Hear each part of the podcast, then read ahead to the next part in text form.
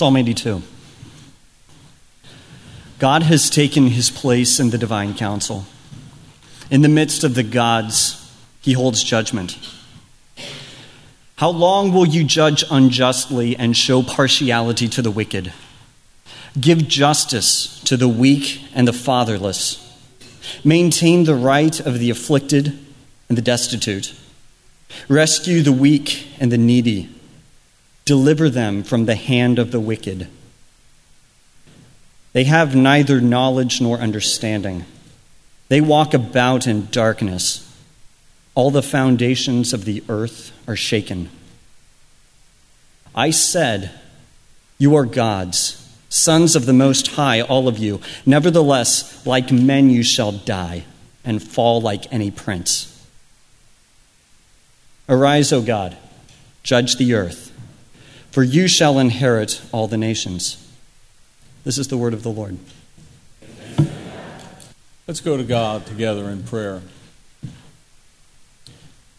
Father, we come to you, each of us, in need of light, in need of transformation. And because you've gathered us here, and you've done these extraordinary things, and you have preserved the good news of your gospel, and you've bound yourself to these things like praying and singing and spending time with this word. We believe you. We believe that you'll transform us. In Christ's name, amen. For a few weeks before we head into the Christmas season, Advent, we are returning to our first theme at the beginning of the ministry year, experiencing and expressing the fullness of the gospel.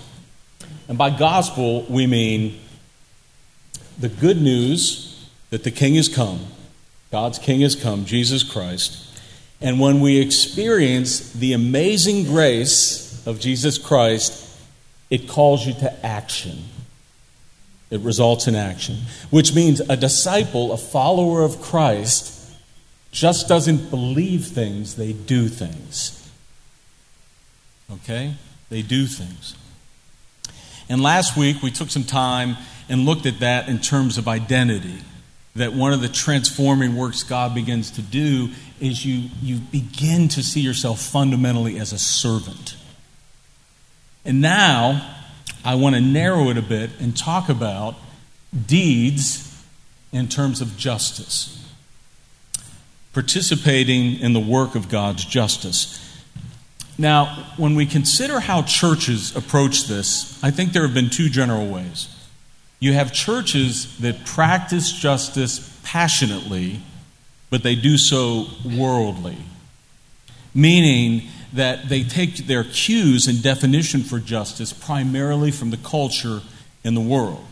Now, that's not to say that God doesn't sometimes seek to wake up the church through the world about justice issues, he will. But the problem is there's no discernment or reflection.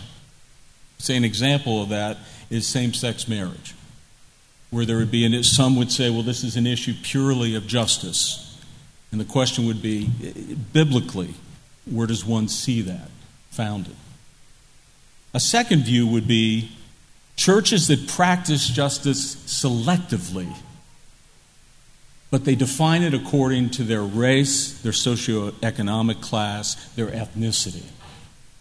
And so it tends to be a focused view, too focused, of justice. An example of this would be in the white evangelical church, where for years the only justice issue you would hear about is abortion. Now, is abortion a justice issue? Definitely. It's a horrible issue, and an issue the church has to take up. But you found it was the only issue. And that's because primarily that's what white evangelicals cared about, or maybe prayer in school, you would add that. Ironically, both have the same, both have the same problem. Excuse me. Both have the same problem, and that is scriptural ignorance, biblical ignorance, failing to reckon with all that God has to say about justice. And, I, you know, with the slide today, I, I purposely wanted all those verses behind the title That's just a sampling of all the places that God talks about justice in the Old Testament and the New Testament. He says a lot about justice. And one of those places is Psalm eighty-two, which we heard read. You may know that the Psalms were the playlist of the people of Israel. They would come together, they would recite them, they would sing them, and it resulted in two things. It would enlighten them, and it would also inflame their hearts. And God means the same thing for us today. He means to enlighten us and inflame our hearts about the work of His justice. That's why He gave us these. And what I'd like to do is consider this psalm through two categories, two points. The origin of justice and the obligation of justice. The origin of justice and the obligation of justice. The Bible teaches that the beginning point for justice isn't ourselves. It's not ourselves and it's not lawmakers. The beginning point for justice is God Himself. That justice flows from His character and His heart and ultimately His love. And you see that here in this psalm. The psalmist paints the scene of the highest court in the land. And it's not the Supreme Court, it's the court of heaven. And God is judging, He's presiding over this assembly as the great judge. And as the picture shows the Lord elevated above all things, it's immediately letting us know that He is the origin of all justice. And under that idea of being the origin of all justice, there's a couple things we could say. One, He possesses the authority of justice. When a law enforcement person crosses a state line, they realize, well, I don't have jurisdiction here. You know, or if someone in the army moves into another national boundary line, well, they don't have jurisdiction there.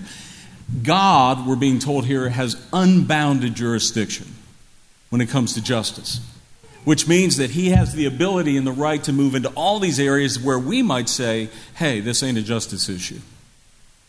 You know, you can't come in here and shake things up. He moves in. He has this ability. And it's not only the authority of His justice, it's the consistency of His justice. As much as human courts seek to be consistent, they err. The Supreme Court, I have no doubt, the men and women try their hardest, but you end up with things like Plessy versus Ferguson, separate but equal. And that's not the only erroneous decision. Human courts can't execute perfect justice. And yet, in verse two, we find that God calls for consistency. Oftentimes, it's people crying out to God, how long, how long? But here you have God crying out to the world rulers, how long? How long will it be that you're selective with your justice and you're unfaithful with your justice? Because the heart of God is consistency. Moses was a judge when he was alive. He was a judge in Israel. He was also a lawgiver. And Moses was someone that knew the importance of justice because he saw the effects of injustice. But he, he he didn't just know it theoretically. Moses experienced it personally in a negative sense. When Moses sinned against God, God executed His justice and said to Moses, you cannot enter the promised land. Moses was experiencing the consequences, right, of God's justice. Yet at the end of his life, in the final speech he ever gives, this is what he says about God. You would think that he might whine and say, come on, you see the people that you gave me here? You see the challenge I have? But this is what he says. When everybody in that audience would have known, you're not going into the promised land, Moses says, this of the Lord, all His ways are justice, a God of faithfulness, without iniquity, just and upright is He. He affirms the consistency of the justice of God. But thirdly, another thing we see in this idea in the psalm is the advocacy of God's justice. Not only here, but all throughout the Bible, God is depicted as the defender and advocate for those that are vulnerable and needy. When all else fails through, He doesn't forget, even if it's time in execution. You know, Jesus uh, once told a, a parable about prayer about a widow that wouldn't stop bugging a judge about getting justice. And he says, well, God will bring justice speedily for his elect. But will there be faith on earth when the Son of Man arrives? He's the advocate of the vulnerable. And you see this through the, the wide range of verses. Uh, verse three, God is the advocate of the weak. And that Hebrew word means this idea of some like a scrawny sheep that's so weak it can't defend itself. God is the one that's defending.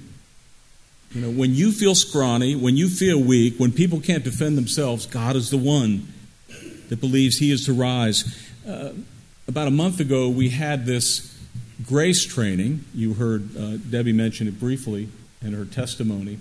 And uh, godly response to abuse in church. And uh, that training, uh, in it, the speaker spent a long time talking about um, the way that God warns and profiles predators.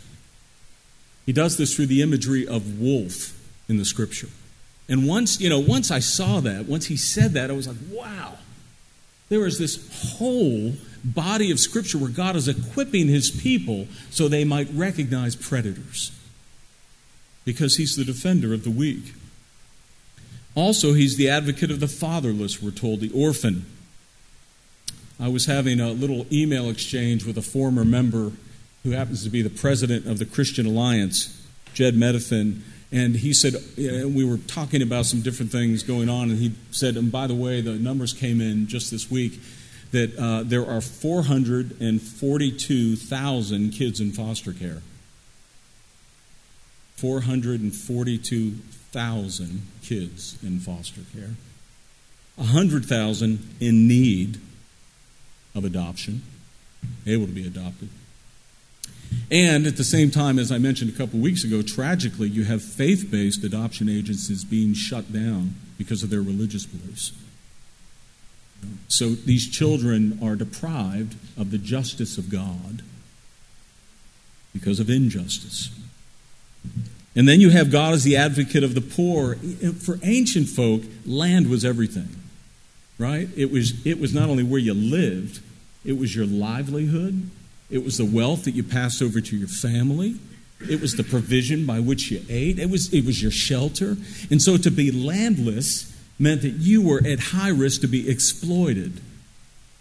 And so God has special care for those that were poor, those that didn't have that asset. And you could go throughout Scripture and see other reasons. Or just in our day. Those that are poor because, of, well, let me say this first, because many times in the discussion of the poor it comes up, well, doesn't the Bible talk about poverty and laziness? And let me just say this. The Bible talks about poverty far more. The Bible names, it names injustice as the cause of poverty far more than it does laziness. If you read these verses, you'll see that. Injustice is the cause of poverty. And sometimes that's a result of discrimination. In nineteen forty, black teachers got paid less than half. This was in Georgia, but it was also not just Georgia, in the South. Black teachers got paid half of their white counterparts. Now, some folk might say, well, you know, that was a long time ago. Well, n- not if you understand generational wealth, but on top of that, wasn't that long ago? The Pew Research Foundation said that just a few years ago, black and Hispanic men earned seventy-five percent of what white men earn. And women earn eighty-three percent of what white men earn. And so you see this disparity continues. These are issues of justice in terms of the Bible. Are people being cared for? Are they being advocated for? Now, something in verse three, I think, uh, merits our attention. And I want you to turn your attention there. Because at the beginning of this section, where we go into these diff- the weak, the fatherless, the poor, you notice that it says, it doesn't say, rather, give mercy to the poor and the fatherless. It says what? Give justice. And the reason that's important is because many churches, I would say most churches that I've seen and been in, they understand their ministries to the poor and to the orphan and to the widow only as mercy ministry. But when you read the Bible, you actually see it's reversed. It's primarily mentioned as justice ministry. Now, why is that important?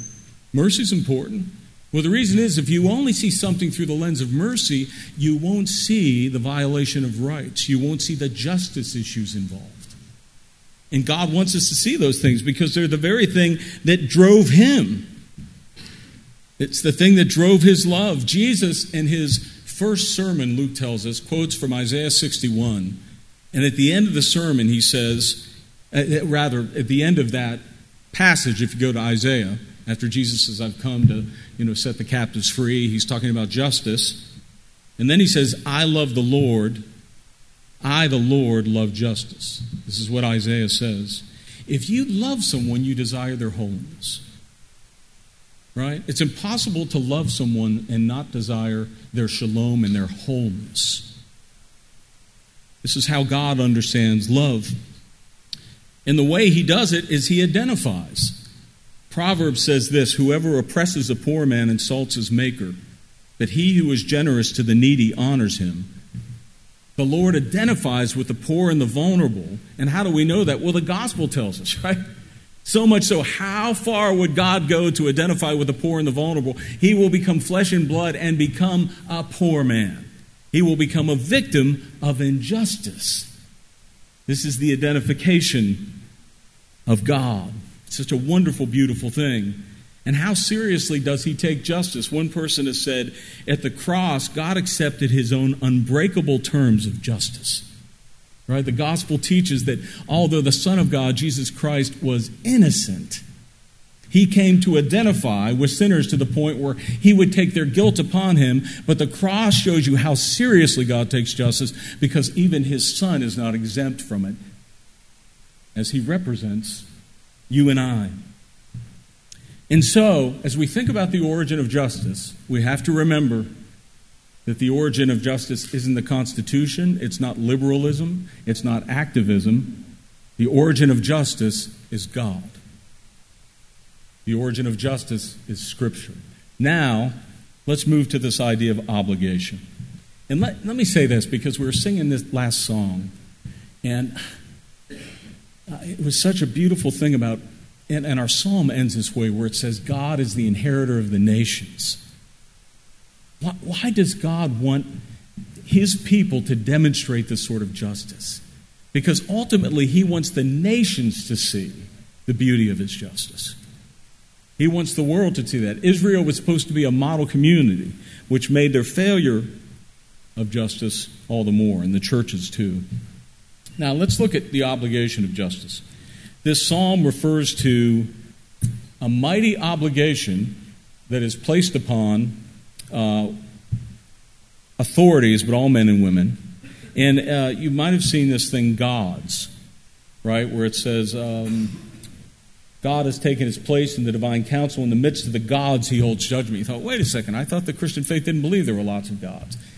What it's talking about there, that, that, that word gods is usually translated in one or two ways. One, it's talking about spiritual powers, like in Ephesians chapter six, principalities and powers, or it's talking about earthly leaders. You know, at the end of it, it talks about the sons of God. These are earthly leaders that God has given authority and power to. And it's the latter in this passage that he's referring to. Partly because he mentions they're dying, and also Jesus makes a reference. So I, I, I can tell you more about that if you're interested. But what they represent is this, the systems that God uses to execute and guard his justice. This is why he has appointed worldly rulers, those in political power, those in law enforcement, right? And, and not just that, those that have power, for instance, those that have financial power. It's all these groups of consolidated power that represent his system of justice. And it's the system that God is charging and condemning. And you find the same thing in the New Testament. The reason why this is important is, you know, many times we can read those things and just think, well, God is talking about individual rich people or wealthy people or people that just... No, he's talking about systems of justice that had been put into place, that had been given a special commission and whatever power they have to execute it justly. And here he says in verse five that those leaders have fallen so far they can't even know and understand what justice is. That's how bad it's gotten. They've become blind to even recognizing what justice is. And there are a couple consequences that occur when that happens. First of all, when a system that is put into place for authority and justice fails, the result is what we would call systemic injustice. Now, that's kind of a loaded word in our day. People hear that and go, wait a second. You know, that, that means, I'm just telling you, basically, these are systems that God has put into place, and when they fail to be just, it's systemic injustice. Just a pure definition of it. And how is systemic injustice different than individual injustice? Well, let me use an example. In the nineteen forties in Germany, you might have an entrepreneur that would start a business, and it might fail for a variety of reasons. You know, it wasn't a good business idea. There were other competitors. But if you were a Jewish person, your business would fail, right? Because the Nazis would make sure it would fail. The first is an example of justice. The second is an example of systemic injustice. Systemic injustice is coordinated, planned injustice, working together. It's when those that have power, money, and means intentionally shut out or exploit a particular group of people.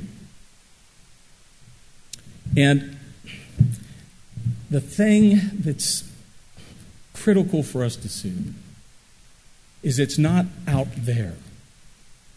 It's not out there. Because this psalm is written to the community of God. In fact, virtually every passage you see that talks about this terrible, heinous injustice, it is directed toward the covenant community. Translation, church folk. Or another translation in our day and age, uh, these would be Christian politicians, Christian bankers, Christian lawyers. God is talking to people of faith here. And that, I think, is a very sobering thing. How is it that people that have been given the Word of God and the law of God and the Spirit of God and the grace of God can become so vulnerable to injustice in their midst? It's a constant problem, you see, and it moves over into the New Testament as well. Look at James chapter five. Whether it's the Old Testament and the New Testament, many times the people of faith are blind in their participation in systemic injustice. And so if that was the case for the saints in the Old Testament and the New Testament, the only reason you and I would think it couldn't be the case in the church today is if we're naive or proud. And we don't want to be neither one of those. We have to understand, especially Reformed folks should, because they supposedly have a good doctrine of sin. If you have a good doctrine of sin, you're going to believe, yeah, people are sinful today just like they were then. But also the idea of sola scriptura, scripture alone. Well, I would invite anybody and everybody to read those passages. And so with both those things, you would think we're well-equipped to at least engage in thoughtful examination. And I want to lead us to think about that in three ways to close.